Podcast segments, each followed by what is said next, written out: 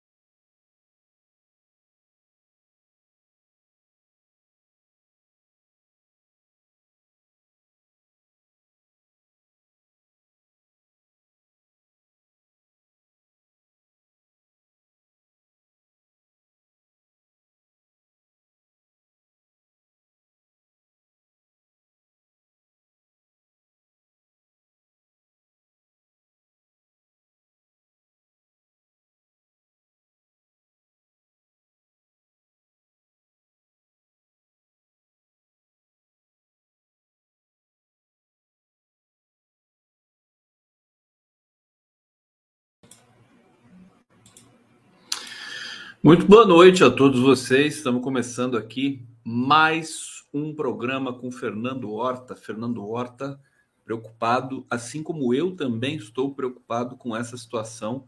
Não esperava que essa tensão ali na Europa fosse é, se acentuar tanto nas últimas 48 horas, né, Horta? 24 horas, né? As coisas mudaram drasticamente. Eu quero saudar todos que estão chegando aqui para assistir essa live. Hoje é um dia muito especial, estamos ao vivo pela TV 247, são 22 horas 2 minutos do dia 26 de fevereiro de 2022, ao vivo aqui nesse sábado à noite, em função é, da, justamente dessa urgência, para a gente poder entender um pouco melhor o que está acontecendo ali, saber dos riscos que o mundo vai começando a é, é, experimentar neste momento. Ao vivo pela TV 247, ao vivo pela TVT de São Paulo, ao vivo pelo canal do Conde, pelas redes do Fernando Horta. Inscrevam-se no canal do Fernando Horta, eu vou colocar na tela e no bate-papo daqui a pouco, ao vivo pelo Facebook do 247. E hoje, Horta, muito especial, estamos também pelo canal do queridíssimo Luiz Nassif, GGN. É, estamos ao vivo, então eu saúdo aí o público do GGN que está nos assistindo também nesse sábado à noite. Horta, passo para você. Por que, que você ficou tão preocupado é, hoje, em, em especial, é, com a situação ali na Ucrânia, que pode desencadear uma, uma coisa maior, infelizmente? Fernando Horta. Condão, então, primeiro, boa noite, boa noite a todo mundo que está nos assistindo, boa noite ao pessoal do GGN, do 247, da TVT, que bom que a gente está conseguindo, nesse horário, né, onde fazer uma rede assim grande, né, em que a gente pode conversar e debater algumas coisas. Veja, em 24 horas, Conde, eu digo 24 horas porque ontem, às 9h30, quando eu estava fazendo a live, explicando para as pessoas o que estava mais ou menos acontecendo, as informações que a gente tinha de sites russos, de sites ocidentais, eram praticamente as mesmas. Davam conta de que o presidente Zelensky da Ucrânia tinha aceitado sentar na mesa de negociações com Vladimir Putin.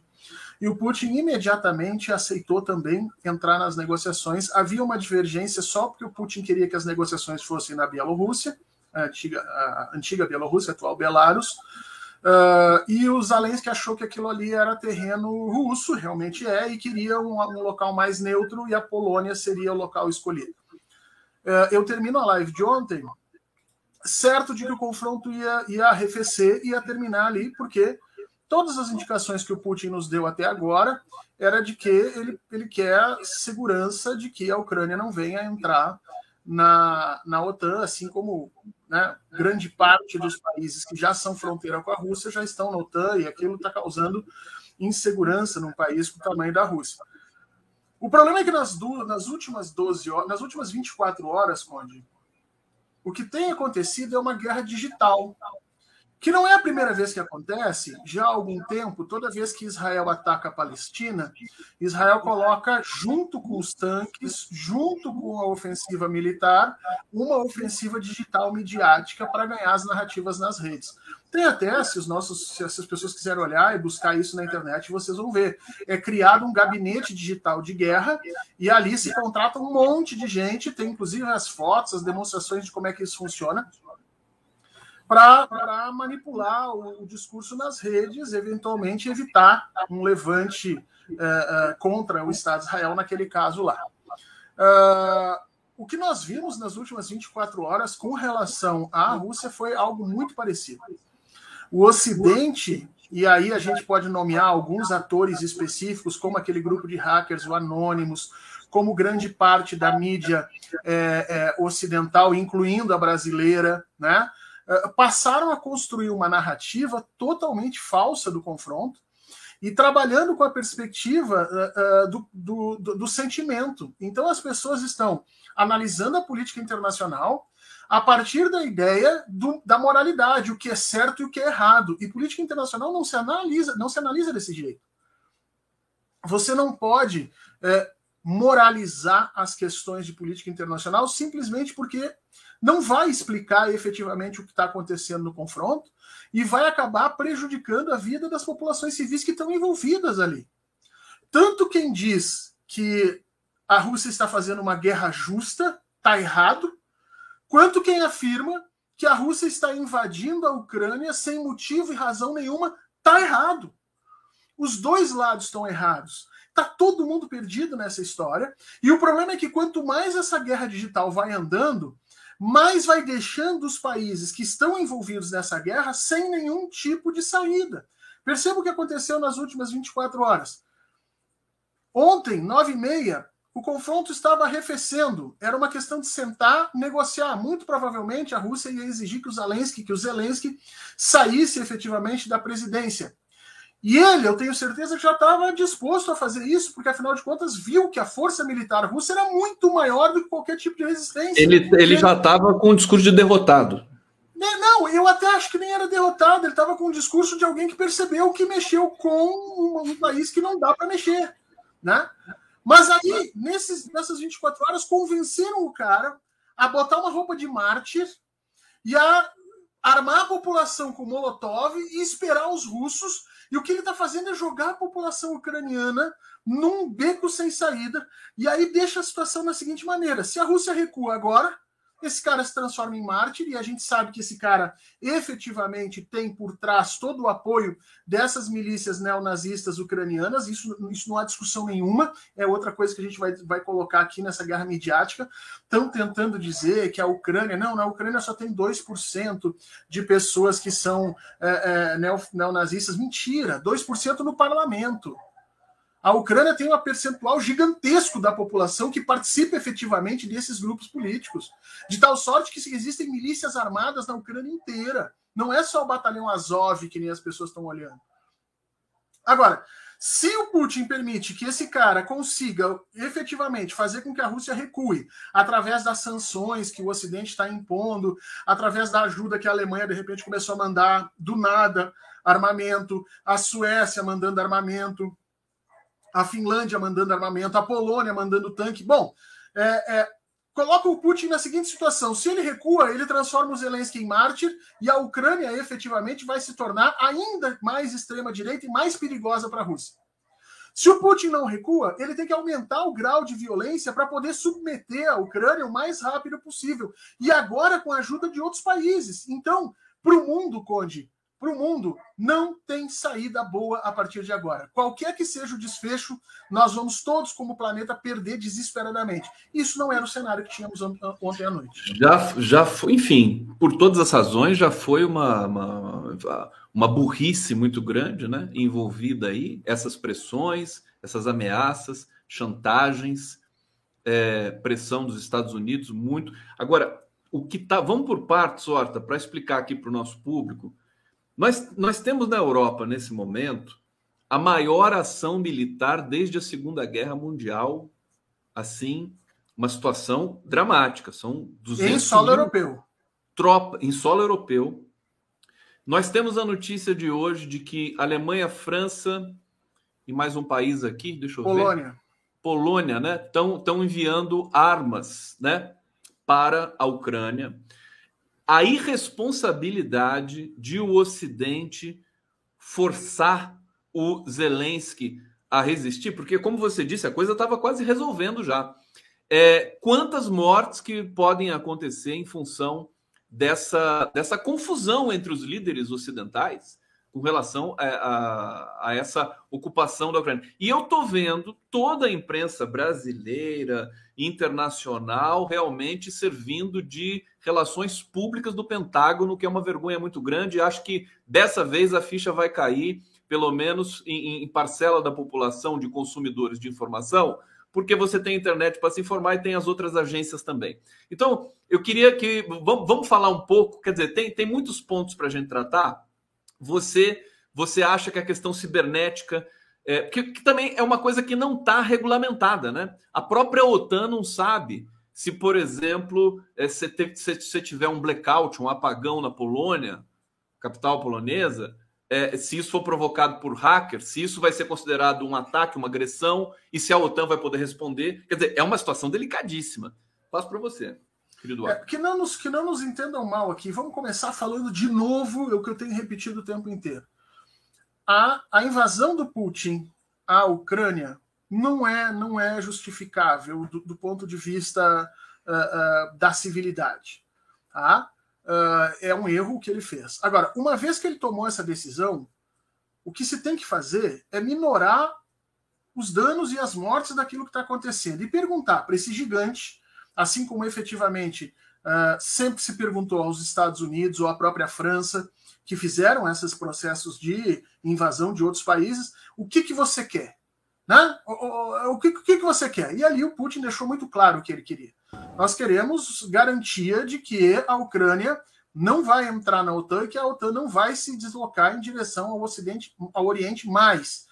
Gente, desde 2000 já foram 11 países europeus do leste europeu que são literalmente dragados para dentro da OTAN.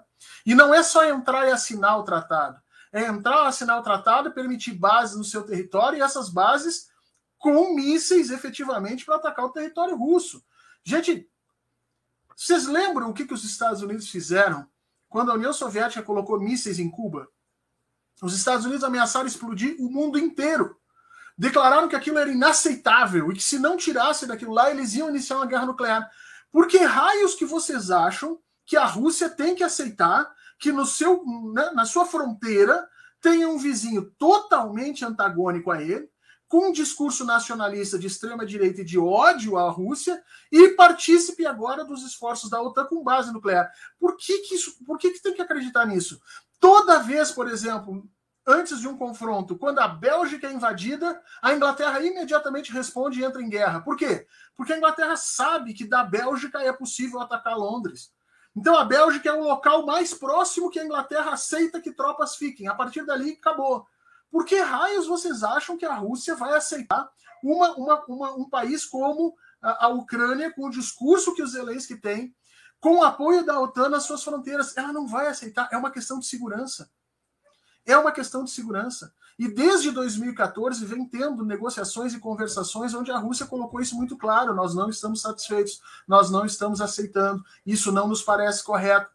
Só que chega um momento em que a Rússia diz: ó, oh, parou, acabou, e aí ela bota as tropas na, na, na, na, na Ucrânia. É um erro. Um, eu acho que foi um erro. A gente pode depois discutir quais eram as alternativas que o Putin tinha. Eu não vejo muitas alternativas frente ao que o Ocidente fez, mas é indiscutivelmente é um erro. Agora, um erro não justifica o outro. Você, a partir daí, levar o mundo para uma guerra por conta das más decisões feitas pelo Zelensky é de uma irresponsabilidade absurda. O negócio era o Ocidente chegar ali e dizer: ó, cessa fogo, o que, que você quer? Você quer que a Ucrânia. Ok, a Ucrânia não vai entrar na OTAN, vamos tirar essas tropas, arrumar o que aconteceu, ver os civis que faleceram, que morreram nessa história e resolver o problema. Do jeito que está, Conde nós rapidamente podemos escalar para um conflito e todos os países, incluindo a Europa, serem, serem colocados um conflito nuclear, porque a Rússia ela já avisou, ela não vai ficar apanhando sozinha. E vamos ela lembrar. Vai o uso de arma nuclear. É, é, vamos lembrar que os, os, os, líderes europeus estão bastante confusos, né? Olha só, eu gostei da sua, quando você falou essa, quais, quais, quais alternativas que o Putin tinha. Eu gostei dessa, parece uma frutinha, Putintinha, parece o filho do muito bonitinho. Desculpa, gente, é, eu não resisti, você sabe que eu sou neurótico. Olha só, vamos para um pouco de, de aqui do bate-papo. Marcelo Rocha, pergunte aos democratas ucranianos se recordam o Poj Porasmos e o Shoah, já que a mídia Porasmos e a Shoah. Eu, eu não sei o que, que é isso aqui. Ah, ah, são, são os dois são os dois as duas perseguições que se fizeram exatamente aos judeus na Ucrânia. Ah, assim, a, a, vocês têm que entender que a Ucrânia, durante a Segunda Guerra, entrou do lado dos nazistas, tá? E uma parte da Ucrânia perseguiu os próprios ucranianos que eram de origem judaica, tá? Vários deles foram entregues aos nazistas e mortos na maior das barbáries. E isso, aí, aí hoje eu tenho que ler supostos é, especialistas da mídia brasileira dizendo que não, que é uma barbaridade se dizer que a Ucrânia é um país nazista. Ninguém está dizendo que é um país nazista. Se está dizendo que o neonazismo na Ucrânia é uma das forças dominantes da política ucraniana e mais é uma das forças que apoia e embasa o governo do Zelensky, assim como apoiou e embasou o governo do Poroshenko anterior a ele. É só você pegar na internet aí jogador de futebol ucraniano fazendo declaração é, é, ultranacionalista. É só você pegar ali a Europa. A Europa, é, a Europa. Oh, não, essa foto é impressionante. Você tem de um lado o símbolo da OTAN, no meio a bandeira do esquadrão Azov e aquele símbolo ali no meio, ó, que vocês veem, que é praticamente um N cortado no meio, aquele ali é o símbolo neonazista dos países eslavos, especificamente, e do outro lado a bandeira, a bandeira uh, nazista. Aí alguém vai dizer assim: não, isso foi uma montagem. Claro, na época, na era da desinformação, tudo que não nos agrada é montagem.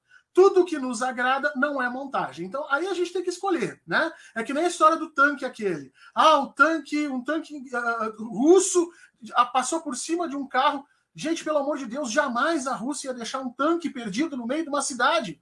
Ia ter 6, 7, 8, 10 tanques juntos ali.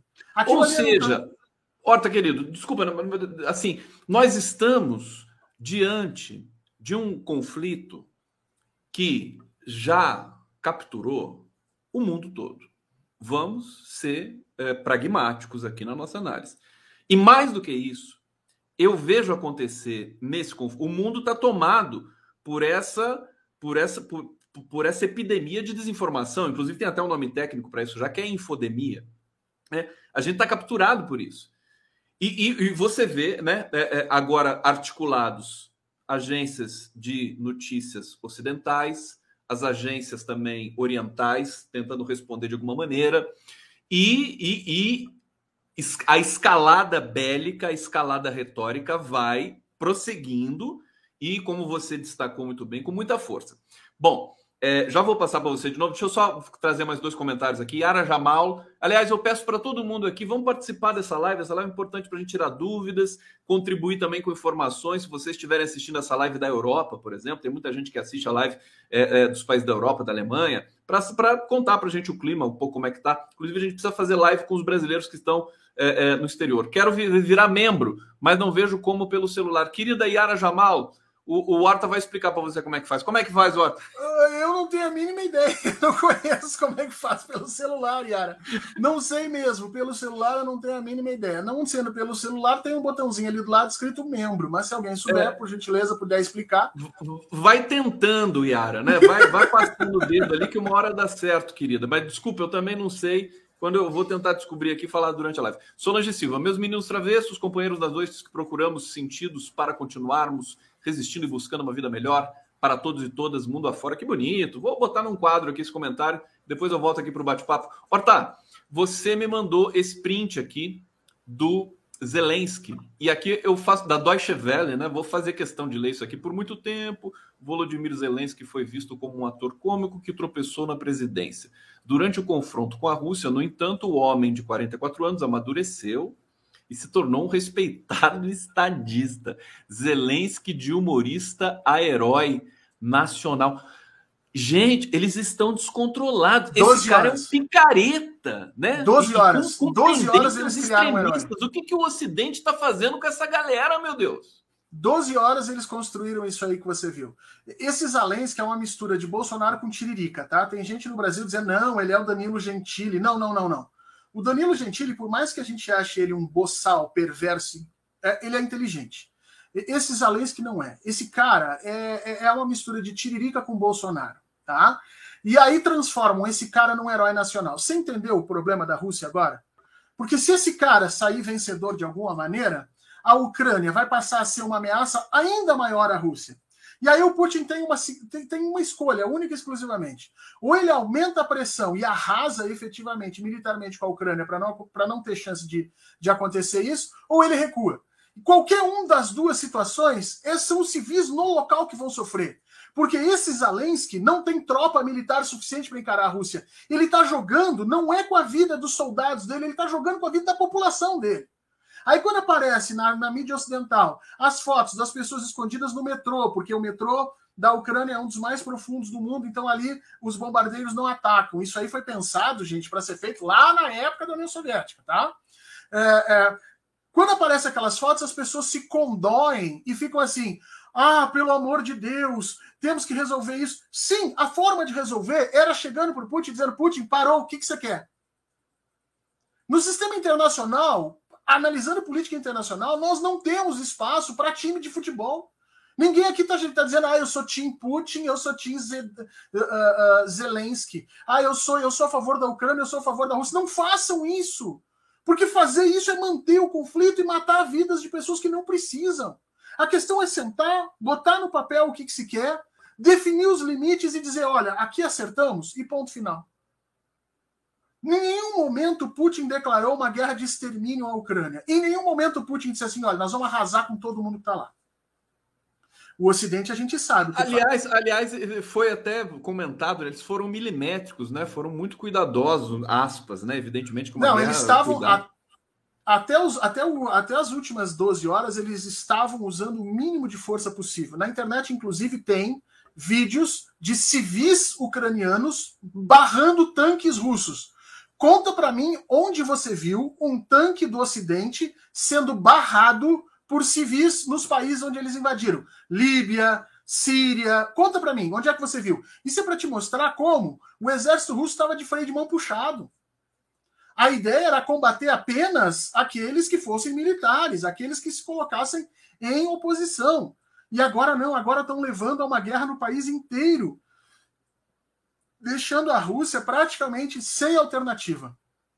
E aí eu te pergunto, Conde, se a Rússia aumenta a força e realmente despeja poderio militar na Ucrânia, além da população civil ali sofrer, vamos que a Europa resolva de alguma forma dar armas, né? Porque a Europa está muito bem nesse momento, está dando arma para que a população uh, ucraniana é que morra. Eles estão entregando arma. Agora quem vai lutar é a Ucrânia. Vamos que a Europa resolva encarar. Você acha que o Putin vai, vai aceitar? O Putin vai escalar de novo, e aí você vai ter os dois lados escalando, e nós vamos terminar aonde, Conde? Nós vamos terminar numa guerra nuclear. Olha, a, a situação e assim a sua preocupação e, e, a partir de hoje também a minha é, se acentuou nesse sentido é, de, de, de, de, se tornar um conflito é, n n atores, né? É, além da Ucrânia e da Rússia propriamente. Vou trazer mais comentários aqui porque é sempre importante a participação, inclusive a elucidação de algumas coisas aqui para o nosso público aqui super engajado. Valmor Arins. Aliás, Edwin Black, em seu A Guerra contra os Fracos, demonstra que o social-darwinismo, a crença numa raça superior, foi desenvolvido nos Estados Unidos e os nazistas importaram isso. Interessante, eu não sabia disso aqui desse livro. Depois é, eu vou procurar. Fala, é querido, assim, o que, você, você é conhece? Bem assim. É claro, não é bem assim. O darwinismo social ele é criado na Europa, sim, já no século XIX, viu, gente? Não é norte-americano, não. É no século XIX que isso é criado lá. Depois ele chega aos Estados Unidos e depois os nazistas reinventam de forma ainda mais perversa. Professor Fernando Horta. Essa aqui eu achei tão simpática, essa mensagem. Olha, petistas comunistas safados. Olha que lindo. Marcelo Santos de Souza. Cara, e ele acha, ele acha que isso é ofensa. É, ele acha que isso é ofensa, olha que legal. Né? É que nem aquele cara que diz assim que quando o Lula virar presidente, nós vamos, nós vamos ter maconha, sexo e orgia para todo mundo. Eu digo, caramba! Eu vou fazer uma camiseta escrito isso: petista comunista safado. Safado, exato. Bota a minha cara e a tua cara e vamos vender. Joaquim Cavalcante, a América só entenderá as solicitações da Rússia quando forem instaladas bases nucleares russas em Cuba, Nicarágua, Venezuela, Irã, Vietnã, Síria, como os Estados Unidos têm feito com a Rússia há 31 anos. Ô, ô Horta, você acha que é, é, é, é um momento para a gente, é, é, por exemplo, é, comentar, relembrar o, o, o, a, o rastro de morte que os Estados Unidos deixam? No mundo todo já há quantos anos? 50 anos? É isso. É, né? desde o final da Segunda Guerra. Mas eu acho que não é momento, não, Conde, eu acho que esse é um argumento raso e fraco, tá? É um argumento muito fraco. Eu chamo isso de necrocontabilidade, tá? É muito feito pela direita. Eles ficam contando o número de mortos como se o número de mortos maiores ou menores eh, dissesse alguma coisa a respeito dos regimes. Eu acho que não é isso. Todos nós sabemos uh, como o Ocidente lida com os seus com os seus inimigos. A gente viu o que aconteceu na Líbia do Gaddafi, a gente viu o que aconteceu no Iraque do Saddam Hussein, a gente viu o que aconteceu no Afeganistão, a gente vê como é que o Ocidente e os Estados Unidos tratam isso. Hoje, Conte, nós estávamos comentando isso aqui em off, né? Hoje, nesse exato momento, quatro países foram bombardeados. Quatro! Por favor, me ouve quem está ouvindo essa live. Quatro países foram bombardeados. A Somália foi bombardeada pelos norte-americanos com drones. Um drone. Matando, matando população civil. O Iêmen está sendo bombardeado pelos seus vizinhos árabes, também com ajuda norte-americana. E a Palestina foi bombardeada nesse momento por Israel além da Ucrânia. Mas todo mundo está revoltado com a Ucrânia. Ou seja, me incomoda essa seletividade. Com a Ucrânia não, com a Rússia, né? A Rússia é, não, a Rússia, exatamente. O problema é a Rússia. Me incomoda essa seletividade, entendeu? Por exemplo, esse grupo de hackers anônimos aí que todo mundo tá. Ah, ah, porque agora nós vamos declarar guerra à Rússia. Porque a Rússia está bombardeando um país soberano. Quantos países soberanos já foram bombardeados pelo Ocidente? As pessoas não sabem, mas a França estava ocupando o Mali até agora. Agora, semana passada, a França declarou que vai se retirar do Mali. As pessoas não sabem, mas a França cobra taxas coloniais de 12 países africanos ainda nos dias de hoje. Os países não têm direito a ter a sua moeda, porque a França exige que eles usem efetivamente moeda dela, não é nem o euro, é uma moeda colonial própria, onde eles podem dragar parte da riqueza. E as pessoas acham, sabe, isso nunca incomodou ninguém. Isso é que me irrita, sabe? Agora, não quero trazer as coisas dos Estados Unidos para cá. A questão não é fazer comparação. A questão é parar com o que está acontecendo, porque além da morte de civis naquela região, nós temos uma chance séria, assim, de escalar para um conflito em que nós não sabemos onde vai terminar. Isso é muito sério. As pessoas estão brincando. Quem hoje está apoiando esse louco do Zelensky está brincando com a segurança do mundo. Ah, mas tu não fala nada do Putin. Gente, quando você entra numa briga com um cara de 3,5 metros e meio na tua frente, você tem que saber a hora que diga, ó, parou, parou, parou, parou, não, não chega, e não ficar implicando o resto da vida, porque o teu objetivo é não apanhar nessa briga. Eu acho que já deu para entender o que está acontecendo aqui, né? O objetivo é parar as mortes que estão acontecendo lá e evitar uma escalada militar. É só isso. Depois a gente discute moralmente quem vai ficar do lado de quem. Mas depois que pararem as, a, as rusgas de guerra. Você sabe que eu estava conversando com um grande analista Reginaldo Nasser, professor de, de, Relações Internacionais na PUC de São Paulo. Você conhece o Reginaldo Nasser, Gente né? finíssima, um e cara que finíssimo, muito... um cara muito legal e sem papas na língua, né? É, muito pragmático também nas análises que ele faz. E eu comentei com ele assim é, sobre a, a superioridade russa na, na, na, tecnologia dos armamentos e tudo mais. Eu, eu, eu, só fiz uma suspeita, porque eu não, eu não entendo, não sou especialista. Ah, inclusive a Rússia tem uma certa superioridade em alguns quesitos. E ele falou assim: superioridade total, faz Gigantesco. tempo, né? Parece que é uma coisa em brutal, né? É. O que os. Deixa eu só ler um trecho aqui de uma matéria aqui publicada hoje, justamente pelo Igor Gielo, aqui da, da Folha de São Paulo. E ele está dizendo é, especificamente de um armamento que a Rússia tem, né? É, mais preocupante do ponto de vista de risco para a população civil foi a imagem gravada em uma estrada de um sistema TOS-1. É uma arma de ataque brutal que usa explosivos considerados a pior coisa antes de uma ogiva nuclear entre militares. No caso, foguetes termobáricos, que usam o princípio de criar um grande vácuo, sugando todo o oxigênio ao seu redor e explodindo em uma bola de fogo muito mais duradoura e intensa do que as bombas convencionais. Quer dizer, são, são dados que é, é, eles, eles precisam ser é, publicizados e a gente vê o jornalismo ocidental, né? Basicamente, isso aqui é uma matéria da Folha de São Paulo, tudo bem, mas é, ignorar essas, essas questões do ponto de vista da, da análise. Tem um comentário aqui, o, o Horta, é, que é interessante, aqui, ó. Solange NP, professor Horta, Zelensky é neonazi apesar, de ser judeu? Esse é o comentário do Guga Chakra, né? O Guga Chakra disse assim: não, o Zelensky não pode ser neonazista porque é judeu. Mas, gente, a gente tem o, o presidente da, da Fundação Palmares aqui no Brasil, que é racista. Quer dizer, não tem nada a ver uma coisa com outra. O Guga, Chakra, o Guga Chakra é um desses desinformantes que a mídia tem. Uma criatura que não tem condições de estar tá fazendo o que está fazendo, né? Ele é um garoto de mensagens, efetivamente, é, dos interesses do Ocidente. É um absurdo o que ele disse. Não tem absolutamente nenhuma relação a pessoa ser judia e ser ou não ser a favor de posições de extrema direita. Vamos lembrar que aqui no Brasil, a hebraica do Rio de Janeiro fez um evento apoiando Jair Bolsonaro, onde Jair Bolsonaro disse claramente que, uh, que os negros não serviam para nada, né? Os quilombolas não serviam para pôr nem para reproduzir, diz ele. E os judeus na hebraica aplaudiram. Uma parte significativa de amigos meus que são judeus, judeus pela democracia, uh, foram lá. O professor Michel Herman, o, olha, gente da melhor qualidade foi lá e se revoltou com isso. Então, não há correlação nisso. Agora, você pode dizer que o Zelensky é nazista? Não, você nunca viu o Zelensky com um símbolo nazista na, na, na, nas costas, como você, por exemplo, viu o Bolsonaro. A professora Adriana Dias tem, inclusive, correspondências do Bolsonaro com esses grupos neonazistas, mas o Zelensky você nunca viu.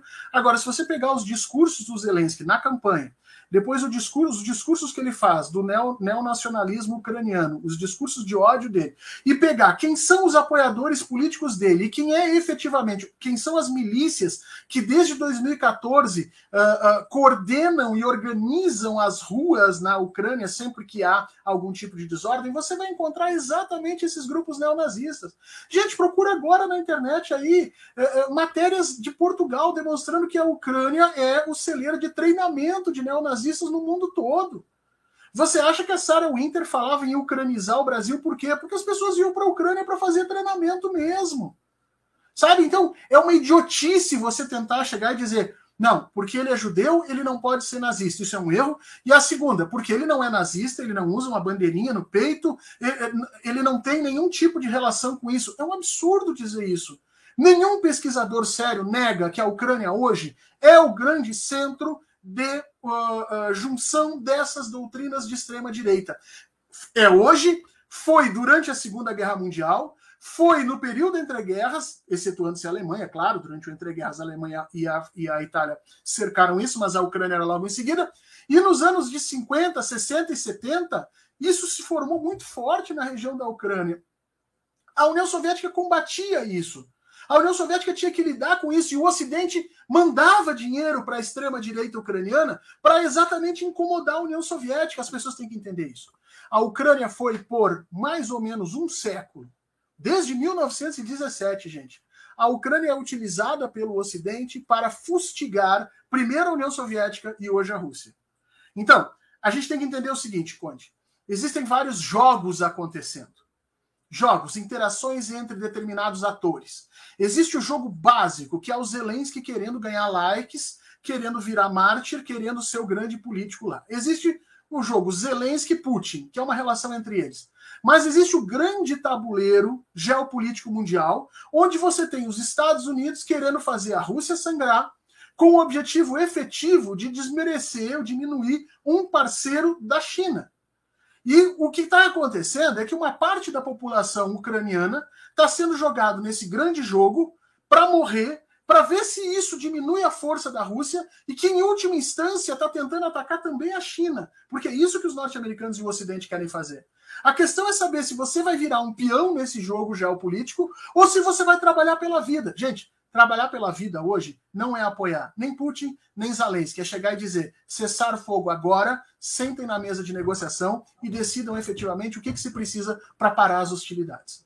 E eles estavam prontos para fazer isso quando algum líder ocidental, que eu não sei quem é, né, deve ter chuchado o Zelensky para é, endurecer ali de maneira é, muito precária, né? Quer dizer, como você disse, a Rússia é um gigante, né? Assim, você vai querer resistir a isso? De como? De que maneira?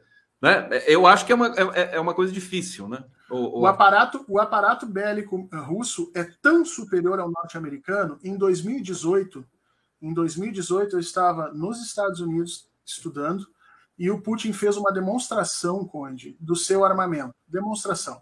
Tá? Não foi, foi só uma demonstração. Deixou todos os analistas norte-americanos internamente apavorados. Ele fez uma demonstração Ele... aonde? No, no, território americano? Não, fez uma demonstração Não. na Rússia. Você pega, você pega o vídeo gravado aí, se quiser deixar Perfeito. o vídeo, é só procurar o Putin fazendo demonstração dos seus armamentos em 2018.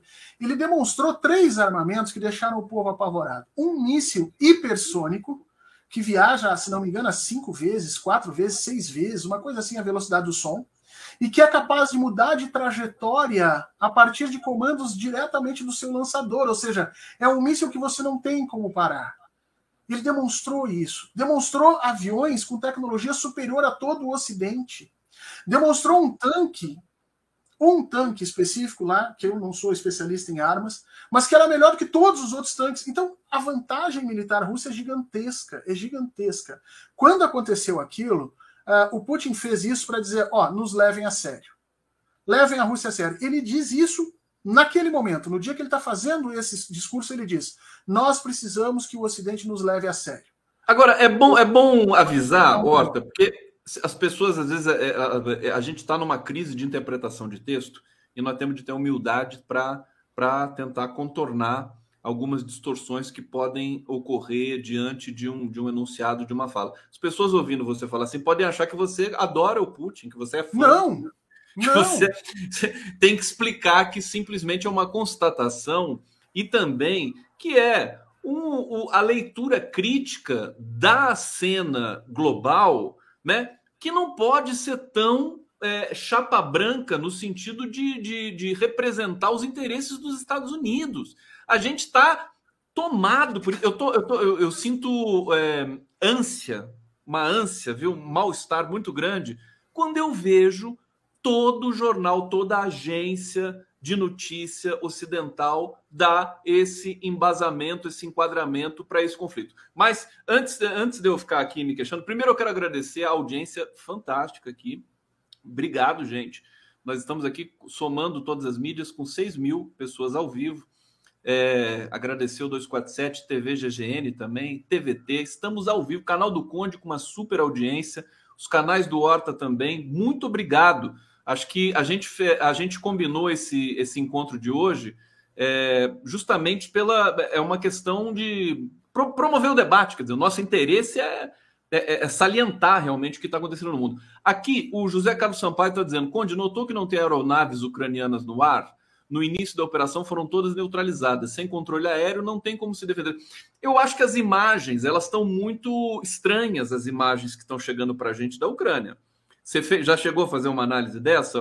Porque assim, você não tem aquelas imagens, porque quando os Estados Unidos invadiram o Iraque, é, bombardearam o Kosovo, você, a, até nisso chegavam imagens de enfim, famílias né, né, sendo destroçadas ali, imagens dramáticas tudo mais. Eles estão tentando fazer uma dramaticidade, mas você não tem concretamente imagens fortes como como a gente vê na, enfim, na Palestina, enfim, você já fez uma análise sobre isso? É, é, são, duas, são duas estratégias de guerra diferentes, tá? Os norte-americanos eles, eles iniciam todo tipo de ataque atacando fortemente por via aérea todos os pontos que possam efetivamente causar alguma defesa.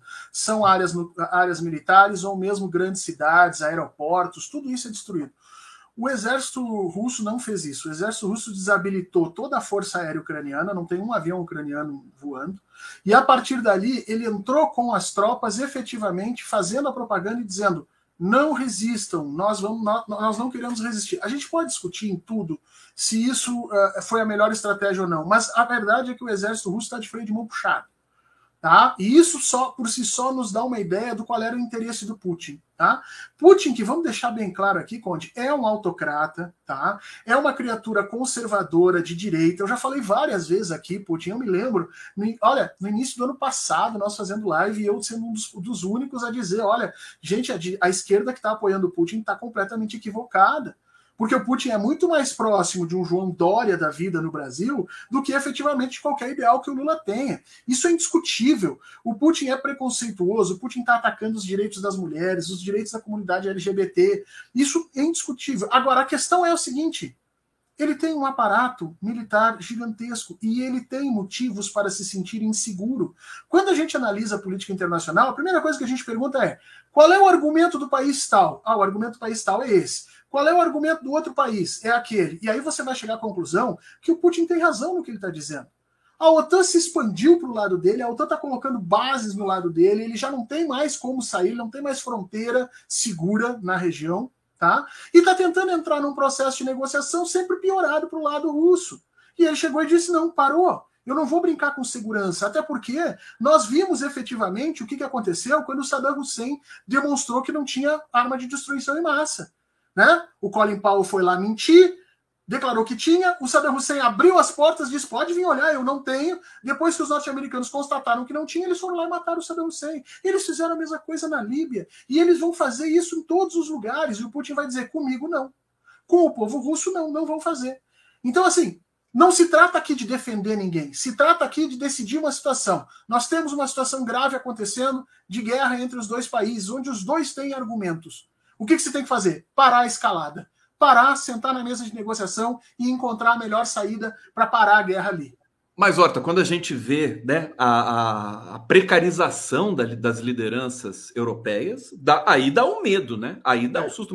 Olha só, deixa eu, vamos falar um pouco das sanções, porque a, a coisa entrou no dinheiro, como diria o assessor do Bill Clinton, a economia estúpido.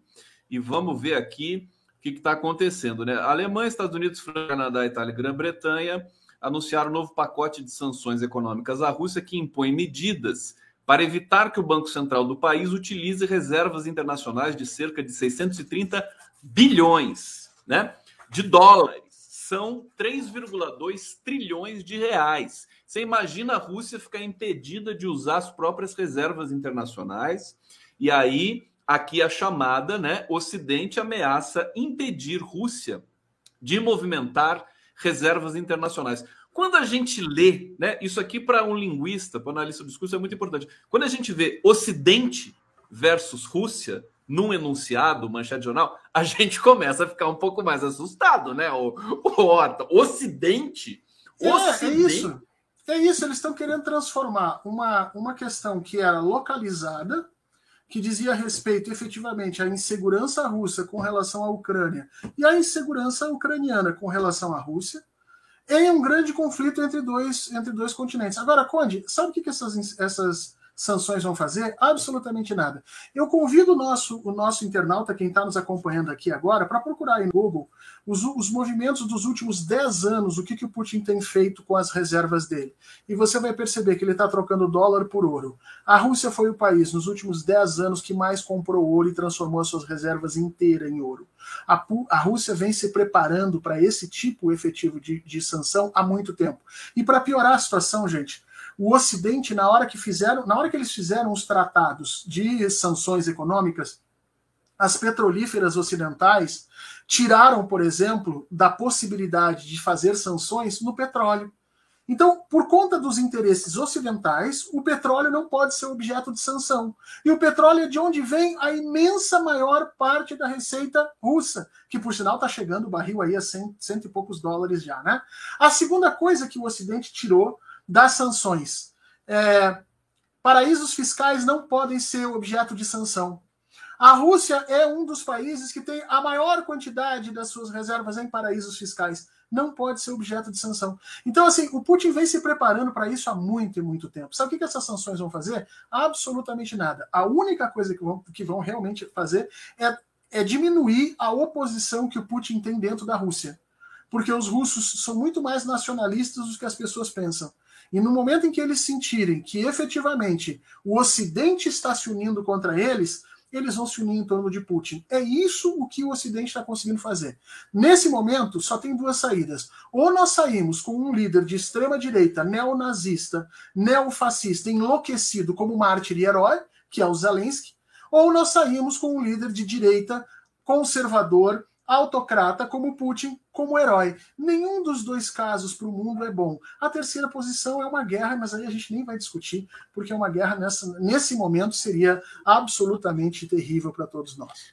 Luiz Fernando Castelo Branco Rebelo Horta. Vocês, sabiam o nome inteiro do, do Fernando Horta? É? Essa é importante. Luiz Fernando Castelo Branco é parente do nosso presidente militar? Não, não é coisa nenhuma, né? Não, é, ele, era, ele era meu tio bisavô.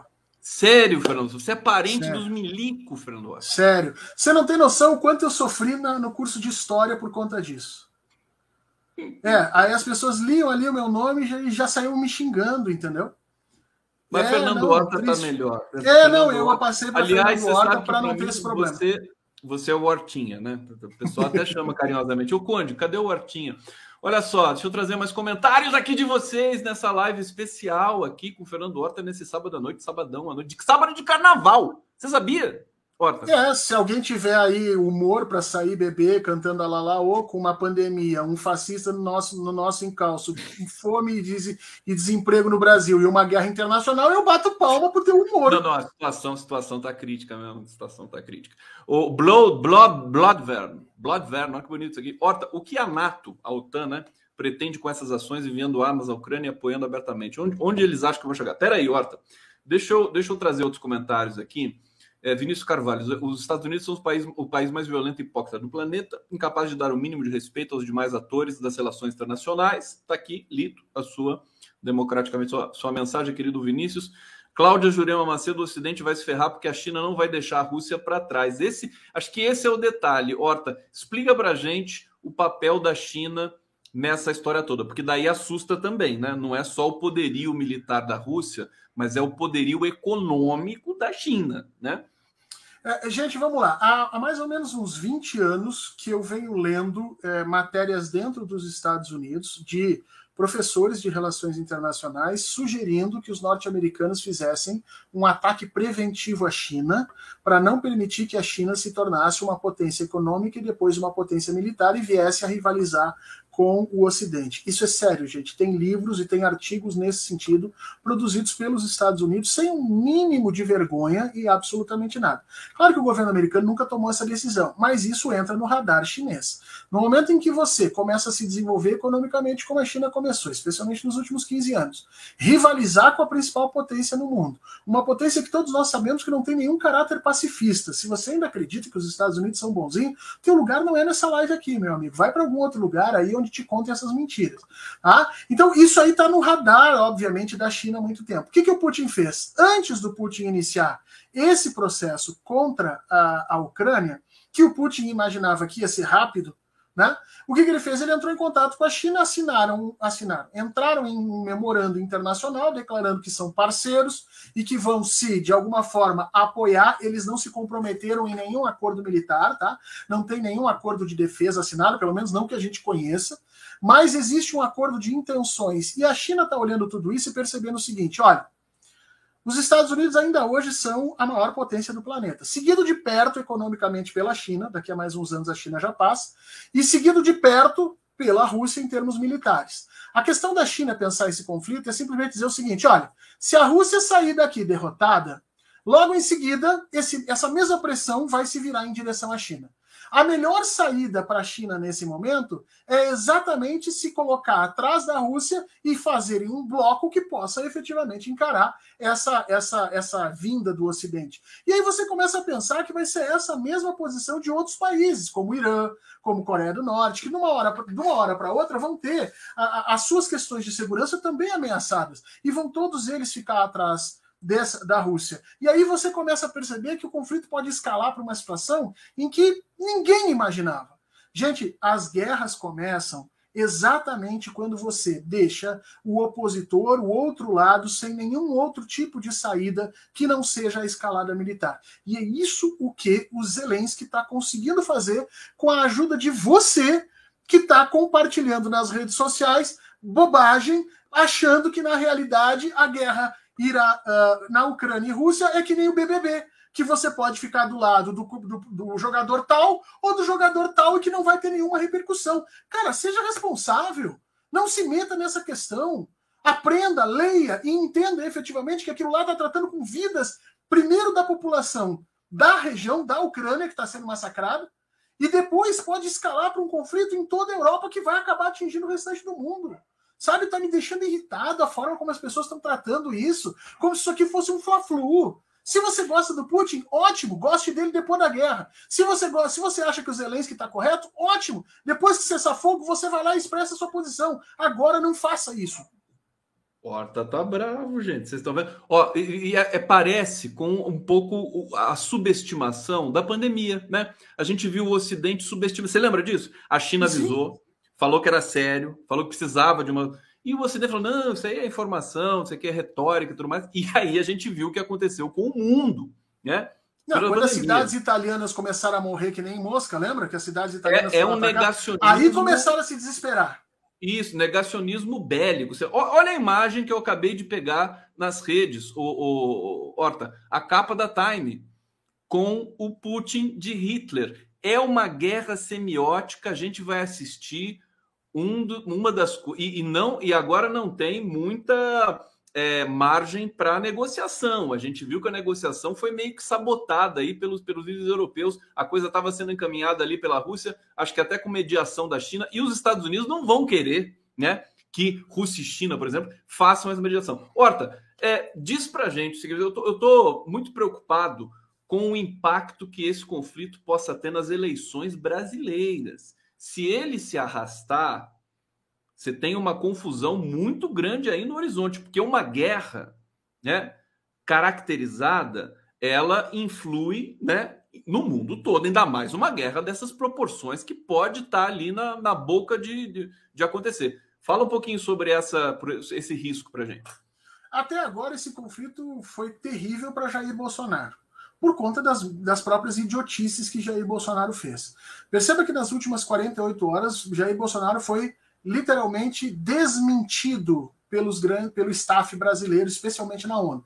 Jair Bolsonaro foi à Rússia, hipotecou apoio ao Putin, voltou de lá chamando Putin de meu amor, meu querido, chegou no Brasil e tomou uma burdoada do vice Mourão, que é mais doido do que Bolsonaro, que queria que se iniciasse uma guerra contra o Putin.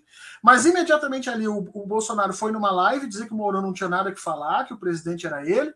Mas agora, na votação que teve no Conselho de Segurança, os Estados Unidos obrigaram o Brasil a votar contra a Rússia.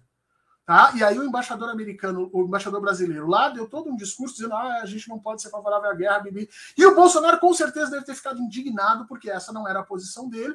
E ele, Bolsonaro, é um autocrata também, não sabe conviver com as oposições. Então quem perdeu efetivamente nesse momento e quem está perdendo todos os dias com isso é Jair Bolsonaro. Seus próprios apoiadores não sabem quem, em quem confiar, não sabem em quem apoiar, não sabem se apoiam a Ucrânia, não sabem se apoiam o Putin. Então é uma confusão tremenda. Eu acho que o Luiz Inácio Lula da Silva foi o que teve a melhor posição. Tá? Chegou lá e imediatamente disse: olha, a invasão não podia ter acontecido, mas uma vez que ela aconteceu, nós precisamos preservar as vidas e imediatamente fazer um cessar-fogo e entrar na mesa de negociação. Foi essa a posição do, do, do, do, Lula e eu acho que é essa a posição que ele tem que levar adiante.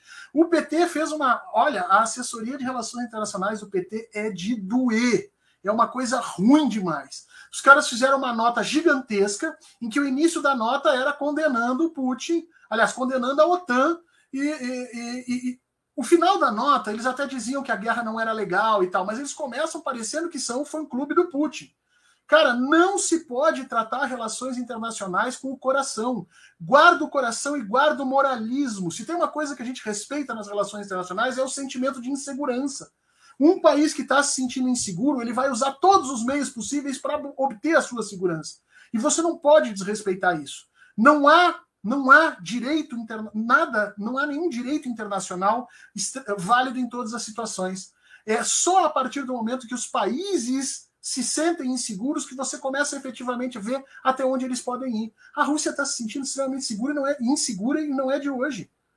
Há muito tempo que a Rússia está assim. Isso feito pelo quê? Pelo avanço da OTAN, pelo avanço de uma, de uma instituição que, a bem da verdade, ninguém sabe mais para que, que existe. Agora, né? e, é, e é justo que os russos achem que a OTAN existe para lutar contra eles, porque é isso que ela tem feito nos últimos anos. Vamos, vamos pensar pragmaticamente. Há, possibilidade de, de, de, a OTAN se retrair estrategicamente, respeitosamente? Há possibilidade você me disse, você estava me dizendo aqui no, no, bastidor que a Rússia pode recuar, né? É, em função de, de, de justamente de, um, de, uma possibilidade até de um conflito nuclear, porque todos ali têm né, é, é, é esse, esse tipo de dispositivo de armamento. E, e também quero te perguntar o seguinte: na Europa hoje, né, notadamente na Ucrânia, você tem células nazistas, você tem neonazistas, né, se você quiser, na própria Alemanha, na França, na Itália, é, em Portugal, a gente tem notícias. Não sei se na Espanha, mas deve ter também, né? Enfim, você tem esse esse é, um certo retorno aí dessa extrema direita, dessa questão extremista, da, a questão da migração, da xenofobia, do racismo e tal.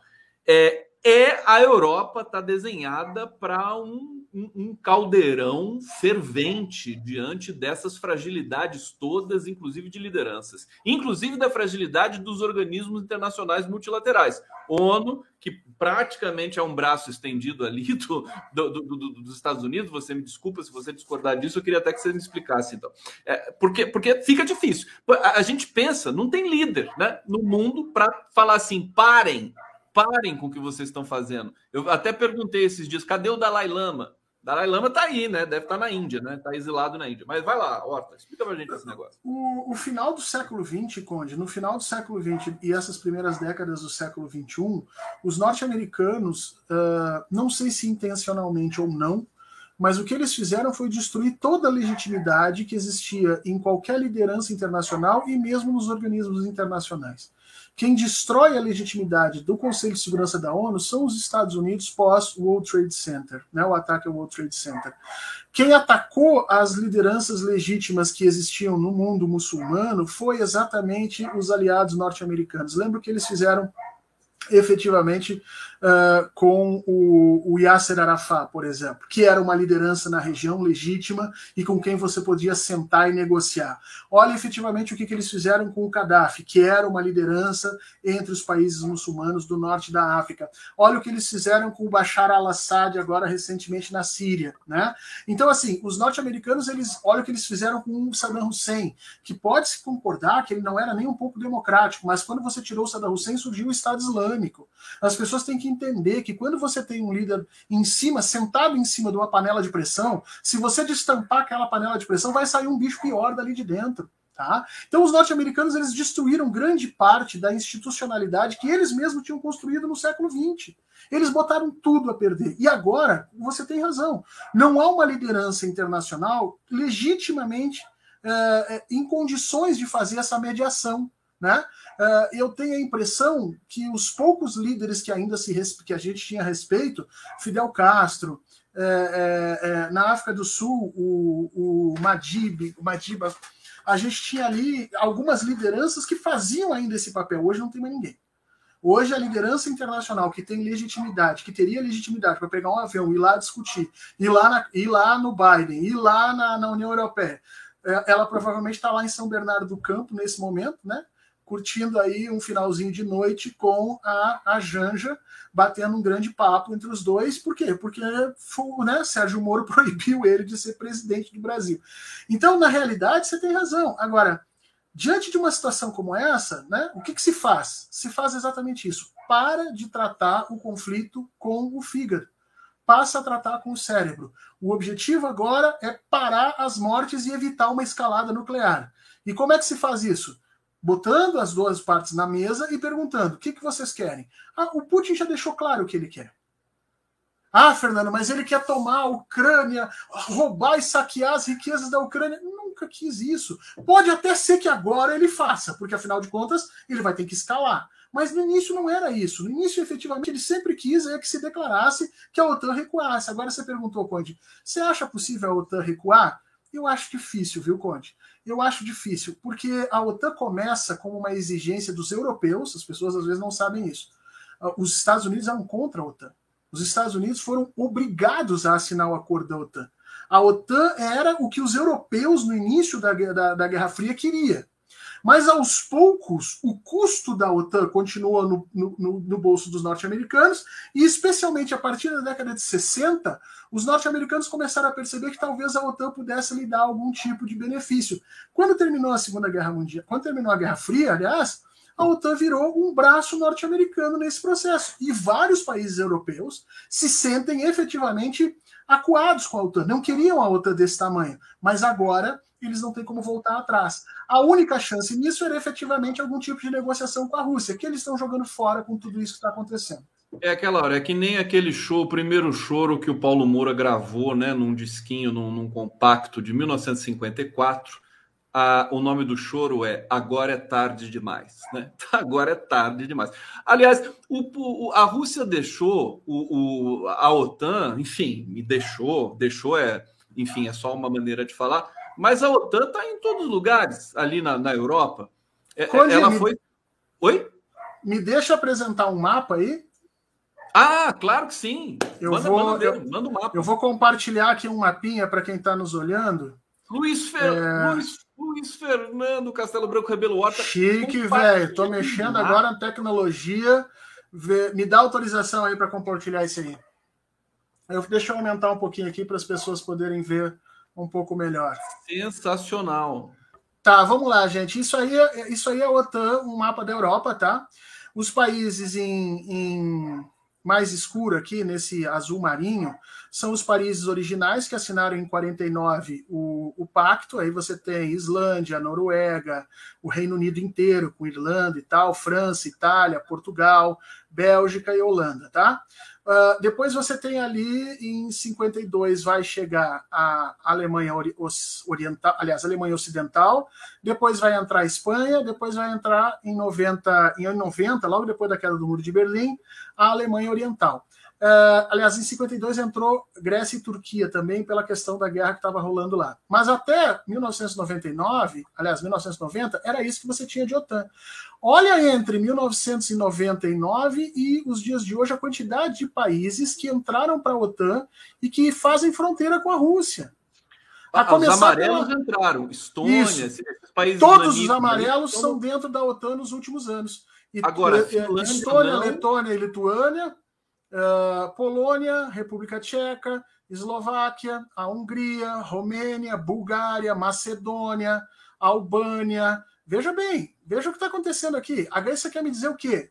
Que a Rússia não tem direito nenhum de ficar, no mínimo, preocupada com tudo isso. E, de não, novo, aí, Conde, é seguinte, não é só entrar na OTAN e dizer assim, ah, agora eu sou membro da OTAN, me dá aqui um distintivozinho. Não. Cada país desse entra e permite que a OTAN instale uma base militar perfeitamente operacional do lado da Rússia.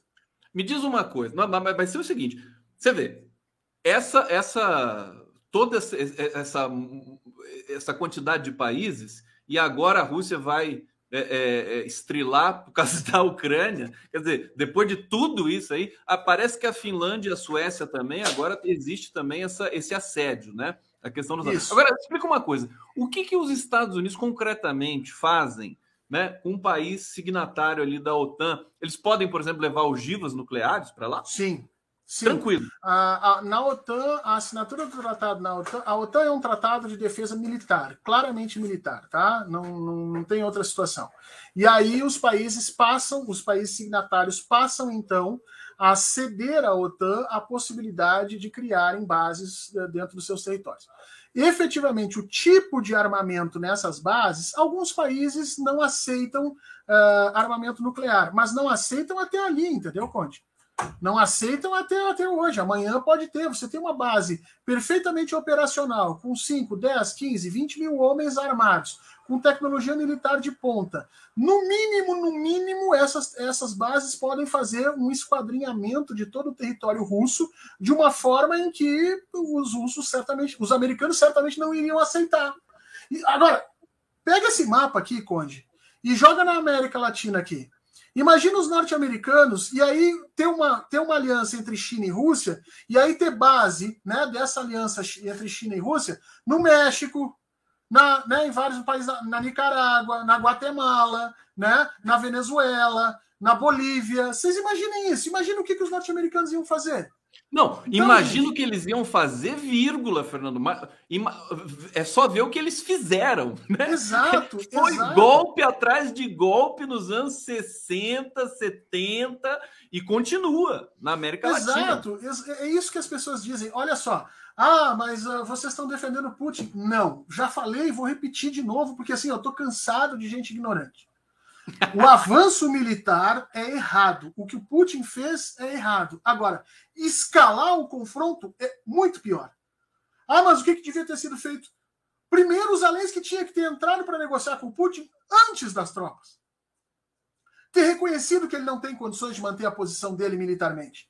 O que o Zelensky fez foi apostar que ele era capaz de jogar o mundo inteiro numa grande guerra por conta do seu próprio pedantismo, da sua própria vaidade. E até agora o Ocidente está achando isso muito bom. Por quê? Porque os Estados Unidos estão mandando armas, mas quem vai morrer é a população ucraniana. A Alemanha está mandando armas, mas quem vai morrer é a população ucraniana e a população russa. E aqui, Conte, deixa eu falar uma coisinha que as pessoas desconhecem e que eu fiquei muito indignado porque as pessoas efetivamente falam disso o tempo inteiro no Brasil e não olham para isso lá. Existe entre os eslavos e os europeus uma questão de racismo muito profunda. Os europeus acham os eslavos inferiores. Isso desde a época dos gregos, lá na antiguidade. Isso só piorou durante todo o século XX há um processo de desumanização dos eslavos, e especialmente dos russos, de tal sorte que tudo que os eslavos fazem fica parecendo que é uma ameaça ao europeu civilizado de boa vida. Então, uma parte de todo esse processo, dessa união, sim, se deve ao racismo que existe dentro da Europa. Ah, Fernando, mas como assim racismo? São dois povos brancos. É, meu amigo, racismo tem essa conotação de cor aqui no Atlântico Sul, porque nós vivemos a questão do escravismo uh, entre África e Brasil durante todos esses séculos. Mas nos outros lugares do mundo, não necessariamente tem a ver só com a pele negra, e sim com os asiáticos, em grande medida, e os eslavos. Tá? Então a gente tem que olhar isso também por outro lado, porque isso remonta a questões ancestralíssimas, questões muito antigas. E você olhar esse mapa da OTAN e negar que a Rússia tem direito de se sentir insegura com esse avanço é uma insanidade completa. Tá? Assim como é uma insanidade completa você defender que na Ucrânia não existe esses grupos neonazistas ou que eles são desimportantes. Não, é insanidade também. E de insanidade em insanidade a gente constrói uma guerra. De insanidade em insanidade a gente mata pessoas. Então parem, por favor. Fernando Horta nessa live especial. Conflito cresce, risco aumenta muito. É, a audiência está dando uma disparada aqui, Horta. Vamos avançar um pouquinho mais, só para fazer mais as últimas reflexões. Você pode fazer? O seu Vamos gato. Até às três da manhã? É, pode ser, vou fazer uma maratona aqui, enfim. Até às três da manhã, eu estou atento aqui a informações novas que possam vir da Ucrânia, de Kiev, mas até agora não, não achei nada atualizado aqui. É, vamos, eu queria que você simulasse aqui para gente o cenário de estresse, que é, uma, é um conceito que você gosta bastante e eu aprendi a gostar também, né? Desenhar o cenário de estresse máximo. Quer dizer, o que, que, o que, que significa esse estresse na Europa para você nesse momento? Quer dizer, o que, que de pior pode acontecer lá? E o que, que você vê nesse momento? E, e o cenário é, é, de, de retenção. Você acabou de dizer que, seja qual for o desfecho, todo mundo perde já nesse momento. Não tem Rússia, não tem China. O, o, o mundo perde, os países também nas suas especificidades e interesses também vão perder. A gente já perdeu, né? Agora eu queria que você simulasse esse, esse cenário para a gente. Vamos lá, a gente perdeu a chance de ontem ter encerrado esse conflito, entendeu? Eu tenho a impressão que ontem teve uma janela de possibilidade ali, bastava que o Zelensky seguisse essa ideia de, olha, não quero mais guerra, vamos sentar e vamos acertar. Nós perdemos isso. Então, agora, efetivamente, o que, que aconteceu? A movimentação militar da Rússia tornou aqueles países europeus ali, especialmente Finlândia, Suécia, Polônia, né, a, a própria Hungria, todos esses países se tornaram, de uma hora para outra, ainda mais, ainda mais inseguros do que já eram. Né? E esses países, então, passaram a fazer coro junto com o restante da Europa, uh, pedindo uma contenção aos russos. essa contenção aos russos era a última coisa que a Alemanha queria fazer. A Alemanha, eu disse isso na minha live esses dias. Me perguntaram assim: ah, o que vocês acham que os alemães e os americanos queriam nesse momento? Eles queriam sumir. Os alemães e os americanos queriam que tudo isso deixasse de acontecer do dia para a noite, porque eles só têm a perder nesse processo. Tá? Uh, por conta dessa suposta solidariedade europeia, que, em grande medida, os europeus estão tentando criar já há algum tempo, desde a criação do Tratado de Roma e as próprias primeiras discussões sobre a União Europeia. Uh, em função disso, a Alemanha foi obrigada, praticamente, a mandar armas em direção à, à Ucrânia. A Polônia fez a mesma coisa. Da mesma forma, Suécia e Finlândia declararam que agora querem entrar na OTAN. O Putin já avisou diretamente que, olha, se entrar na OTAN vai ter consequências. Então, o que você está vendo é que cada um dos países, a partir de agora, a partir da racionalidade dos seus interesses de defesa e segurança, está sendo obrigado a tomar determinadas decisões que estão caminhando para um confronto. Se nós não tivermos um país nesse momento que aceite perder e que diga, não, ok, eu, eu, eu, eu abro mão dos meus interesses, mas vamos parar o, o conflito. Se nenhum país, nesse momento, trabalhar nesse processo de contracorrente, se todos eles continuarem tomando decisões visando a sua própria segurança, nós vamos ter uma escalada de guerra naquela região. E a Rússia vai ter uma única situação: ou ela enfrenta essa guerra, encara e demonstra que o poderio militar dela é suficiente e estabelece uma relação perigosíssima de uma guerra internacional, ou ela bota o rabinho entre as pernas, aceita efetivamente que foi vencida, e aí a sua própria insegurança vai sair lá em cima. E a pergunta que eu tenho para fazer para vocês é: vocês acham efetivamente que Vladimir Putin, com todo esse armamento que ele tem e com toda a história que a Rússia traz de insegurança, vai optar por um retorno? Quem é que perdia, quem é que perdia menos uh, botando né, a violinha no saco e aceitando negociar? A Rússia ou a Ucrânia? Ou o maluco do Zelensky? As pessoas têm que botar as coisas no seu devido lugar e serem pragmáticas. Nesse momento, o cenário de estresse é: se não houver uma interrupção, se um dos países não chegar e dizer, olha, o meu interesse seria tomar essa decisão, mas essa decisão vai em direção à guerra, então eu não vou tomar. Eu quero sentar na mesa e negociar. Se nenhum país fizer isso, nós vamos ter um confronto de escala absurda nessa região da Europa. E aí pergunto a vocês: a quem interessa esse confronto? Só interessa a um país no mundo esse confronto, por incrível que pareça: a China. A China está distante desse confronto. A China não vai ter a sua, a sua infraestrutura atacada. A China vai poder se tornar ainda mais a indústria do mundo, porque vai poder vender as coisas que todos os países em guerra precisam e vai ter desgastado nesse confronto os seus principais concorrentes, que são União Europeia, Estados Unidos e Rússia. Ou seja, do ponto de vista estratégico, o único país que sai ganhando com esse confronto lá é a China. Do ponto de vista eleitoral, o primeiro, o primeiro indivíduo que perdeu com esse conflito chama-se Joe Biden. Joe Biden, não interessa o que aconteça a partir de agora, não se reelege nos Estados Unidos. E tem o perigo do Trump voltar, né? Não, eu acho que não é nem perigo. Eu acho que é uma certeza se não tirarem, se não tirarem os direitos políticos dele. Se os democratas não conseguirem tirar os direitos políticos de Trump, ele volta na próxima eleição. Fernando, Fernando Horta tá com a moléstia. Vocês conhecem, conhecem esse, esse, tá com a moléstia esse... é bom, né? Tá moléstia, tá a moléstia. Olha aqui, eu coloquei na tela o CEO do Fernando Horta, meu queridíssimo Fabrício Jorge, está assistindo a gente aqui e a gente batendo recordes e recordes de audiência aqui em vários canais. Agradecer a audiência de todos vocês. É, aqui está o canal do Fernando Horta e, e, vamos fazer jus aqui essa performance fantástica do Horta. Para vocês se inscreverem, inscrevam-se em todos os canais que estão aqui nos retransmitindo, mas especialmente no canal do Fernando Horta, Fernando Horta, historiador, www.youtube.com barra C barra Fernando Horta. Barra C de comunista, né, Horta? Isso aqui, né? Provavelmente, eu acho que é de canal, mas vamos dizer que é de comunista mesmo, porque é importante. É bom que o Fabrício tenha te dito isso, que depois ele me dá cada carraspana. É, é você foi lá, falou, não pediu inscrição, não, não, nada, não, preciso, não quero saber de inscrição. inscrição é coisa de capitalista. Isso aqui é uma manifestação proletário comunista, eu não tô nem aí. Aí ele fica me dando carraspana. Que bom que ele entrou. Ah, vamos lá. Olha só, Horta, Hortinha, Gil Druza Estava aqui pensando, Horta, a União Europeia, a OTAN e os Estados Unidos nunca irão enfrentar a aliança Rússia, China e Coreia do Norte. Isso sem contar apoio mínimo de Bashar al-Assad, que, que você acha disso, Horta? Eu acho que não dá para fazer essa conta, tá? Porque a, a, se você for olhar em número de tropas, sim, esses países que ele citou eram capazes de fazer um exército gigantesco, mas é que existe muito aparato tecnológico ali.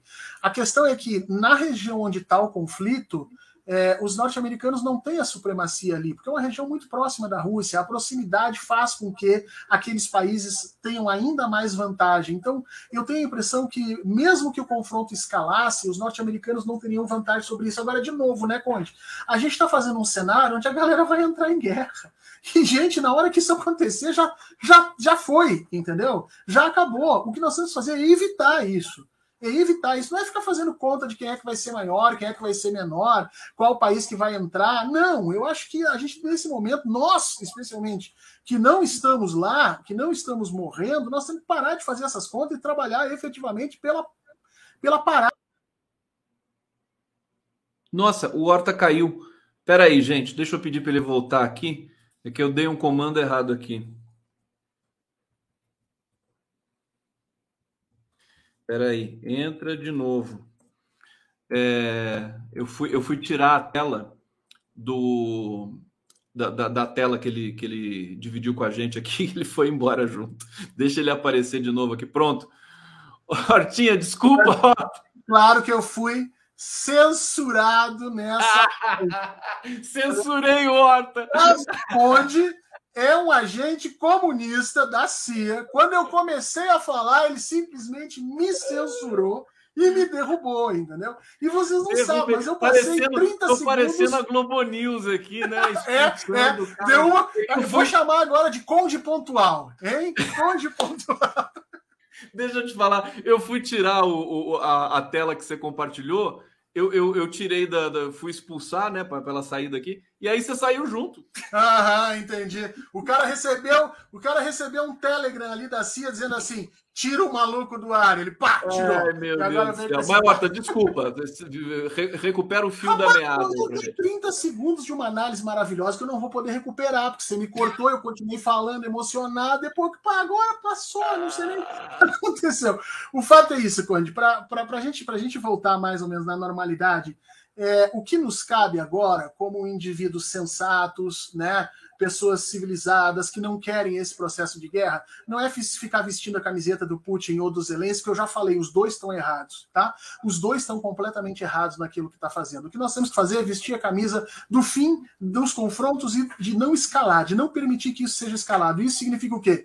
Isso significa ser contra países que enviam armamentos para a continuada da guerra, tá? Ai, mas eles estão defendendo o fraquinho, não estão. O que eles estão fazendo é aumentar o número de mortes naquela região tá? Isso, ah, mas isso tem que ser contra as, as sanções contra a Rússia. Não, tem mais é que fazer sanção mesmo, fazer a Rússia sentir que não vai ser fácil manter, para ela sentar na mesa de negociação. Agora, ficar mandando arma, ficar mandando tropinha, fazer questão de uh, fazer grupinho na internet para dizer nós somos todos da Ucrânia, não façam isso. Além de ser uma hipocrisia absurda, porque quando isso aconteceu na Somália, quando aconteceu no Iêmen, quando acontece na Palestina, quando aconteceu na Síria, quando aconteceu efetivamente em todo o território africano, americano, não tem nenhum europeu branco ou brasileiro que viesse reclamar disso aqui. Não teve nenhum movimento da mídia internacional para chamar a atenção dos absurdos dos mísseis nas crianças africanas lá. Então, para com essa palhaçada, porque isso é uma hipocrisia do caramba, e passa a ser racional e pragmático. A pergunta é: como eu faço para parar o conflito e para parar a escalada? E é muito simples: é botar os dois na mesma mesa e negociar. Como faz isso? Fazendo o Zelensky parar de ficar louco. Porque ele agora acha que ele é o Rambo. Ele acha que ele mais meia dúzia de pessoas com meia dúzia de molotovs vão encarar o poderio russo. E não vão. Não vão. E não é os 400, uh, ah, as 400 unidades antimísseis que foram enviadas pela, pela Alemanha para eles, ou a meia dúzia de tanque que a Polônia está mandando, que vai fazer diferença nesse processo. Não vai, e vai piorar a situação. Se você quer ajudar as pessoas dentro da Ucrânia que estão sofrendo com essa guerra, pare de alimentar os dois lados. Pare de alimentar os trolls. Pare de compartilhar notícias falsas. Entenda efetivamente que o melhor caminho nesse momento é não ter confronto, não ter gente morta. E isso significa que nós precisamos parar de alimentar esses absurdos. Horta, uma, uma última coisa. Nessa questão do ataque cibernético, que está sendo, e você destacou, né, a, é a, terceira guerra né, vai virar uma guerra é, é, é cibernética, digital. uma guerra digital. É, como é que você vê? Porque a Rússia é conhecida por ter os hackers mais, enfim, virtuosos e tal do mundo. E mas os Estados Unidos têm as big techs. A gente já está tendo também censura do, do, de, de, de, várias plataformas dentro da Rússia. A questão semântica também de usar guerra, ocupação, é, operação militar, essa coisa da nomenclatura, né? É, nesse, nesse quesito do, do, do, conflito cibernético, qual é o cenário de tensão que você poderia desenhar para a gente? Tá, nós, te, nós temos os ataques diretos à parte cibernética dos países, tá? Que as, é, as, as instituições de defesa, a, a área de, de energia de determinados países, ao sistema de circulação de informações. Mas o que nós sabemos é que tanto Rússia quanto Estados Unidos têm as suas redes de defesa praticamente fora, completamente fora da internet, portanto, elas estão protegidas nesse processo. Outros países não estão, tá? O Brasil, por exemplo, a gente já viu aí que um hackerzinho qualquer entra dentro dos nossos sistemas de segurança e desativa o que quiser.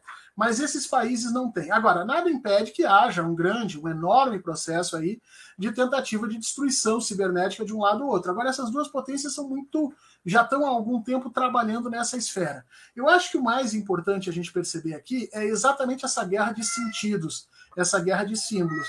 Quando ah, lá, Sérgio Moro chegou, o, né? O, o, Sérgio Moro, que é o gatinho. Sérgio Moro do... apurrinhando a paciência. Tava demorando, né? Ele Tava sempre né, aparece. Né, sempre. Sempre quando a gente fala contra o imperialismo americano, ele surge para tirar a gente do. Ele é muito fofo, esse é, gatinho. Fofo fofo. E o pior, eu abri para ele, ele vai daqui a meia hora ele passa de novo aqui, se estiver fechado ele vai reclamar. É, agora, o grande problema é essa guerra simbólica, essa guerra semiótica que está rolando. Sabe por quê, Conde? Porque essa guerra impacta diretamente as sociedades. Uh, um ataque cibernético, você ataca uma instalação militar, você ataca o sistema de energia, você ataca o sistema bancário, você, enfim, é, é, é, produz um efeito direto e imediato ali. Essa guerra simbólica, semiótica que está sendo feito, ela manipula a sociedade de determinadas maneiras que acaba gerando maiores impactos políticos é, a gente já viu isso, por exemplo, a quantidade de, de passeatas que surgiram dentro da Rússia agora contra o Putin, né? Aí tu vai dizer, ah, mas isso não é legítimo, Fernando. Não sei se é legítimo ou não. Pode ter gente ali que realmente seja contra a guerra e esteja fazendo essas passeatas, no que eu acho até que está correto. Tem que pressionar para o Putin parar a guerra, sim. Agora, é, eu acho que ali também há uma enorme manipulação, como a gente vê essa manipulação acontecendo em Hong Kong contra a China, acontecendo em Taiwan, aconteceu no Brasil em 2013, nós vimos isso acontecer aqui, nós sabemos como isso funciona, né? Então existe ainda esse componente que é essa manipulação simbólica, e essa é uma das que eu tenho mais medo, sabe por quê, Conte? Porque quando você inicia esse processo de manipulação das sociedades, você não sabe efetivamente onde é que ela vai parar. Se eu fizer um ataque cibernético a uma estação de, de defesa e eu, em determinado momento, uh, tiver atingido meu objetivo, o efeito para ali. Né? Eu desativei a, a, a, instalação de defesa, ou a instalação de defesa não foi desativada, mas enfim, o objetivo terminou ali. Esse tipo de ataque que a gente está vendo, ele perdura no tempo. No Brasil, os ataques de 2013 levaram, claro que não por consequência direta, mas a criação dessa extrema-direita no Brasil, que hoje mata milhões, milhares de pessoas no Brasil. Né? Nós tivemos as 620 mil pessoas mortas da Covid, por quê? Por causa desse negacionismo científico que veio com essa infelicidade desse governo. Manipular as sociedades, manipular a democracia nas sociedades, a percepção dos indivíduos, a noção de verdade, os parâmetros de reprodução sensata da realidade, é um perigo tão grande quanto uma bomba atômica. E os efeitos se perduram no tempo de maneira semelhante à própria radioatividade de uma bomba atômica. Ou seja, aquilo que atacaram o Brasil em 2013, em 2022 nós estamos sofrendo ainda com isso. Nós temos que ter um certo cuidado a partir daí. Ah, tem vários pesquisadores aí, como o professor Pierre Lenier, por exemplo, que chama isso de guerra híbrida. Eu não gosto muito desse termo, mas acho que é um conceito que a gente precisa continuar trabalhando. Daqui a pouco ele fica mais sólido, mas de qualquer forma, são novas formas de ataque a determinadas sociedades, são novas ferramentas de guerra que passam a ser utilizadas de uma forma extremamente comum e pior, Conde. Pior, e eu quero que as pessoas entendam isso para você operar um tanque, você precisa de 3, 4, 5, 6, 7 anos de treinamento. Para você operar uma estação de eh, um veículo antimísseis, você precisa de 10 anos de treinamento. Para você operar um Twitter e virar um zumbi à disposição desses interesses né, geopolíticos maiores para jogar uma sociedade para outra, basta que você não entenda porra nenhuma, nem de geopolítica, nem de Twitter e saia apertando o botão. Portanto, a capacidade destrutiva dessa guerra semiótica talvez seja muito maior do que o que a gente está pensando. Fernando Horta, obrigado por essa aula fantástica aqui. Eu quero agradecer o público fantástico que nos acompanhou nesse sábado de carnaval à noite, dramático, enfim, porque a gente não tem muito mais agora previsibilidade desse conflito na Ucrânia. É, vamos torcer para que realmente a gente não tenha outro problema gigantesco para esse lugar, fora o neoliberalismo, fora a pandemia, fora o neonazismo, agora tem mais problema climático do planeta, né? Oi? Problema climático no planeta. Climático. É muita coisa. Horta, obrigado e até a próxima, meu querido. Super abraço para você. Condão, um beijo para você, beijo para as pessoas que estão nos vendo. É hora de tomar uma cerveja agora, ficar bêbado, porque uh, o futuro não é muito bonito para nós, não, tá? Uh, respira, 2022 está só começando, recém é fevereiro. A gente ainda tem muita coisa a passar. Conde, nos vemos na terça. Beijo para você.